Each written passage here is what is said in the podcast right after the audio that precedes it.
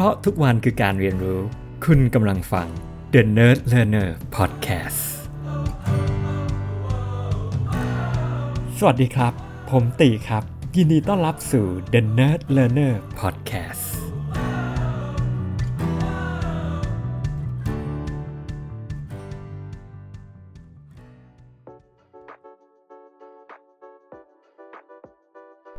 ครับ สวัสดีครับผม EP นี้นะครับเราจะมาแชร์เรื่องที่เบาๆกันบ้างล้วกันนะครับผมก็จะมาพูดถึงซีรีส์ที่ชื่อว่า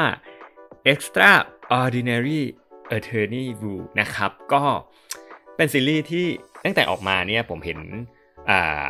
ฟีดใน Facebook ผมนะครับ ก็รู้สึกว่าอยากดูนะครับเป็นอีกเรื่องหนึ่งที่อยากดูมากนะครับ ก็ไม่ได้ดูสักทีนะครับ ก็พยายามหาเวลาดูนะครับ ก็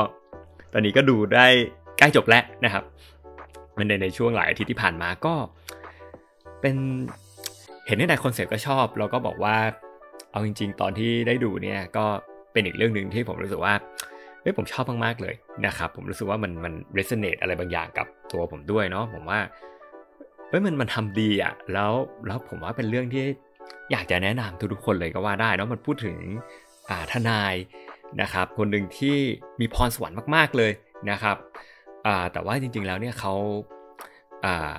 เป็นออทิสติกนะครับอ่าสเปกตรัมดิสออเดอร์นะครับคือมันมันก็ก็เป็นเป็นคนที่ไม่ได้เอาจริง ๆ คือเรียกว่ามี disability แหละนะครับคือคือไม่ได้ไม่ได้ปกติอะไรอย่างเงี้ยแล้วผมชอบนะ ผมผมว่า ผมชอบที่เออวันนี้หนังแบบให้เห็นในเรื่องของคือคนที่มีเรียกว่าแบบข้อบกพร่องอะนะครับมีออมีมีความเป็นออทิสติกอะไรอย่างเงี้ยแล้วผมว่ามัน มันมันช่วยให้เฮ้ยทุกคนเข้าใจมากยิ่งขึ้น เราให้เกียรติกันมากยิ่งขึ้นเราให้คือตัวซีรีส์เองอะมันจะทำให้เราเห็นว่าเออวันนี้เนี่ยสังคมมองคนแบบนี้ยังไงบ้าง มันเกิดอะไรขึ้นกับเขา แล้วมันส่งผลกระทบอะไรยังไงอะไรเงี้ยผมว่าแบบมันมีมิติตรงเนี้ยที่มันดีมากเลยอะแล้วมันเอาจริง ๆ คือถามว่ามันก็เป็นส่วนหนึ่งที่ทำให้มันมี character ของซีรีส์เรื่องนี้เนาะเพราะว่ามันมีเรื่องแบบ มันคือมันคือ underdog story ใช่ไหมมันคือคนที่แบบ เนี่ยมันมีมีมีปัญหา ใช่ไหมแล้วเขาแบบต้องมาเป็นทนายอะ แล้วรับมือกับเคสต่างๆ เจอ client อยู่ในห้องเอ่อ courtroom อย่างเงี้ยต้องซักถามเจออัยการอะไรแบบนี้คือคือคือแค่ story มันก็น่าสนใจแล้วอะนะครับผมแล้วก็ผมว่ามันแฝงด้วยแบบ มุมมองข้อคิด ผมผมว่ามันมันดีมากเลยนะ แล้วพอมัน story มันแบบนี้ใช่ไหมด้วย underdog มันก็ทำให้เรารู้สึกเออเราก็อยากให้เขาแบบเราก็แอบอดใจไม่ได้ใช่ไหมที่เราจะอยากให้กำลังใจกับนางเอกอะไรอย่างเงี้ยนะครับให้เขาให้เขาชนะอะไรอย่างเงี้ยครับให้เขาเออบรรลุเป้าหมายเขาสำเร็จนะครับผมว่ามัน มันดีมากเลยแล้วแบบวิธีการที่ซีรีส์เรื่องนี้ถ่ายทอดเนี่ยคือ ผมว่ามันเนียนมากอะ่ะมันมันทำให้เห็นอะไรบางอย่างว่า เฮ้ยมันไม่ง่ายเลยนะ แล้วแบบมันเป็นฟีลลิ่งที่เอาจริง ๆ คือแบบผมก็เจออะแบบ แล้วมันมันไม่ใช่แค่แบบคนที่มันมีปัญหาแบบในเรื่องของ disability นะ แล้วมันมันมันมันอดนึกถึงตัวเองไม่ได้เหมือนกัน เพราะว่าหลาย ๆ โมเมนต์ที่ที่ดังเอกเจอ เอาจริงผมก็เจอเอง ผมก็รู้สึกด้วยอะไรอย่างเงี้ยครับ มันมันเพราะมันมีหลาย ๆ ฟีลลิ่งเพราะเราจะรู้สึกแบบมันเป็นแกะดำหรือเราทำตัวไม่ถูกอะไรเงี้ยแบบ คืออะผมยกตัวอย่างอย่างฉากหนึ่งอย่างเงี้ยแบบว่าเฮ้ยแบบ การแนะนำแบบมีการมาแนะนำตัวกันในตอนที่แบบอ่าคลเอนมาหาที่ที่ออฟฟิศใช่ไหมแล้วก็เจอกับทนายอะไรอย่างเงี้ยแล้วแบบเฮ้ยมันมีแบบอะถ้าแบบเฮ้ยแบบเกิดเเคยเป็นแบบอยู่ในอะไรนะแบบเนวีด้วยกันกองทหารด้วยกันอะไรเงี้ยมันก็อาจจะมีวิธีการทักทายแบบอุ้ยแบบที่รู้กันเฉพาะ มันก็จะแบบเออส่งความเป็นแบบเออเราเป็นพวกเดียวกันนะ หรือแบบอาจจะเป็น เอ่อที่เคยแบบเรียนมหาลัยรุ่นเดียวกันหรืออะไรแบบเนี้ยซึ่งซึ่งตัวละครที่แบบเป็นนางเอกแบบ ก็จะแบบทำตัวไม่ค่อยถูกอะคือเขาทำแบบ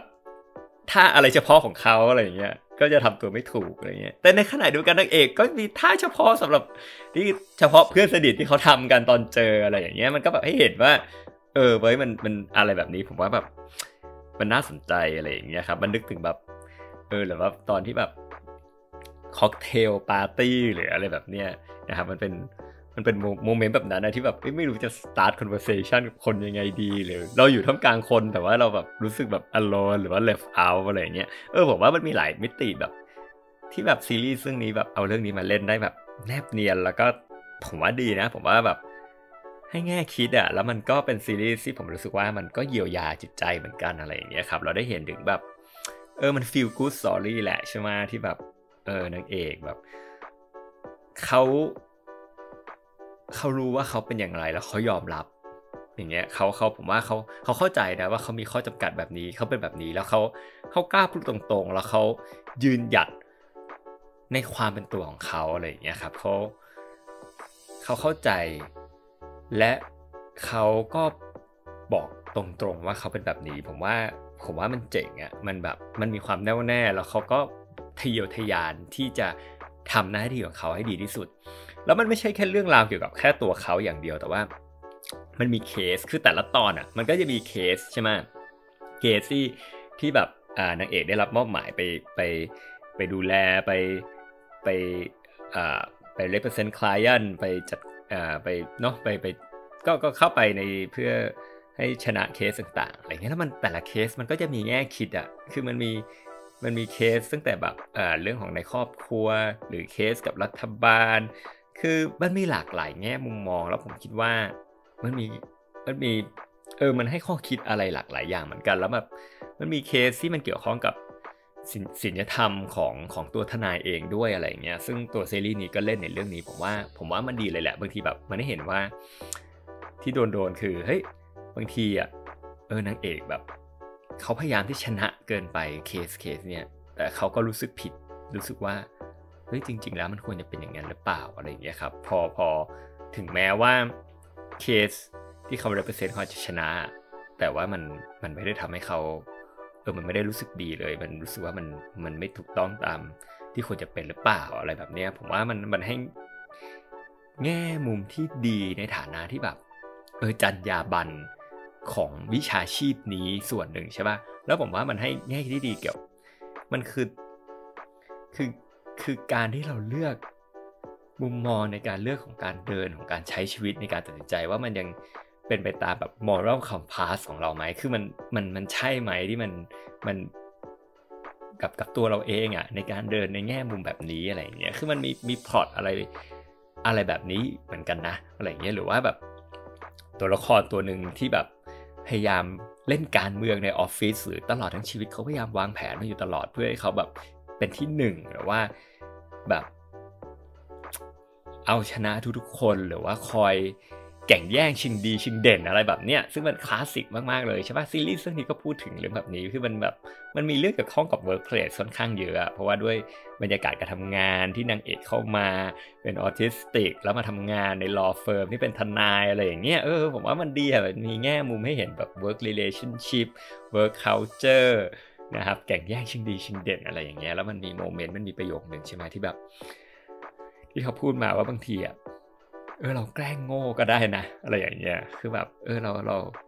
ต้องทำขนาดนั้นเลยหรออะไรแบบเนี้ยผมว่ามัน เออมันมันมัน มันดีอะแล้วแบบถ้ามีอะไรที่อยากจะสรุปหรอผมว่าเฮ้ยมัน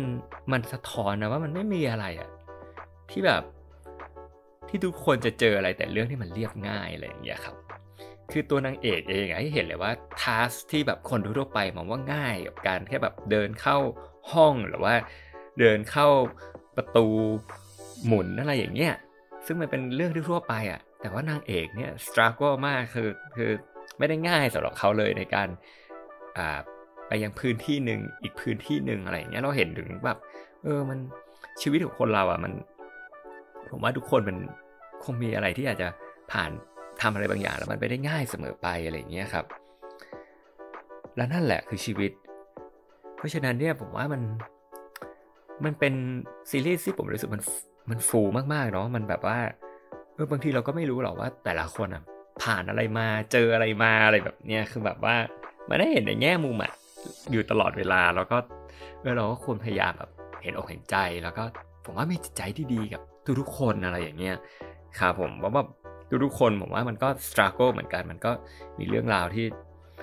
ที่ยังไงอะก็ก็ไม่ได้ง่ายอะแน่นอนผมว่าทุกคนมีเรื่องราว เรื่องราวอย่างนั้นแล้วเราก็เห็นว่าเออหลาย ๆ คนมันก็ประสบเรื่องราวต่างๆ ได้ แต่ว่ามุมมองวิธีความคิด ที่เราแบบเราเข้าใจว่าเออวันนี้เราอยู่ในจุดไหน แล้วเราพยายามทำในสิ่งที่เราถนัดสตรงของเราอยู่ตรงไหนเนี่ยเราพยายามเดินหน้าแล้วก็ทำให้ดียิ่งขึ้นผมคิดว่าระหว่างดูแบบ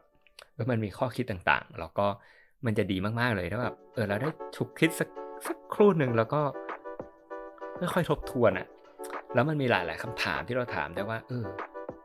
การที่เราเป็นมนุษย์เนี่ย มันเป็นยังไง แล้วทุกคนก็คือมนุษย์เหมือนกันอะแล้ววันนี้เราอาจจะลาเบลคนกลุ่มต่างๆยังไงบ้างอะไรเงี้ยครับ ผมว่ามันกินใจมากเลยครับ ก็ชอบครับ เชิญชวนครับ ก็ลองดูครับผมครับ วันนี้ลาไปก่อนครับ สวัสดีครับ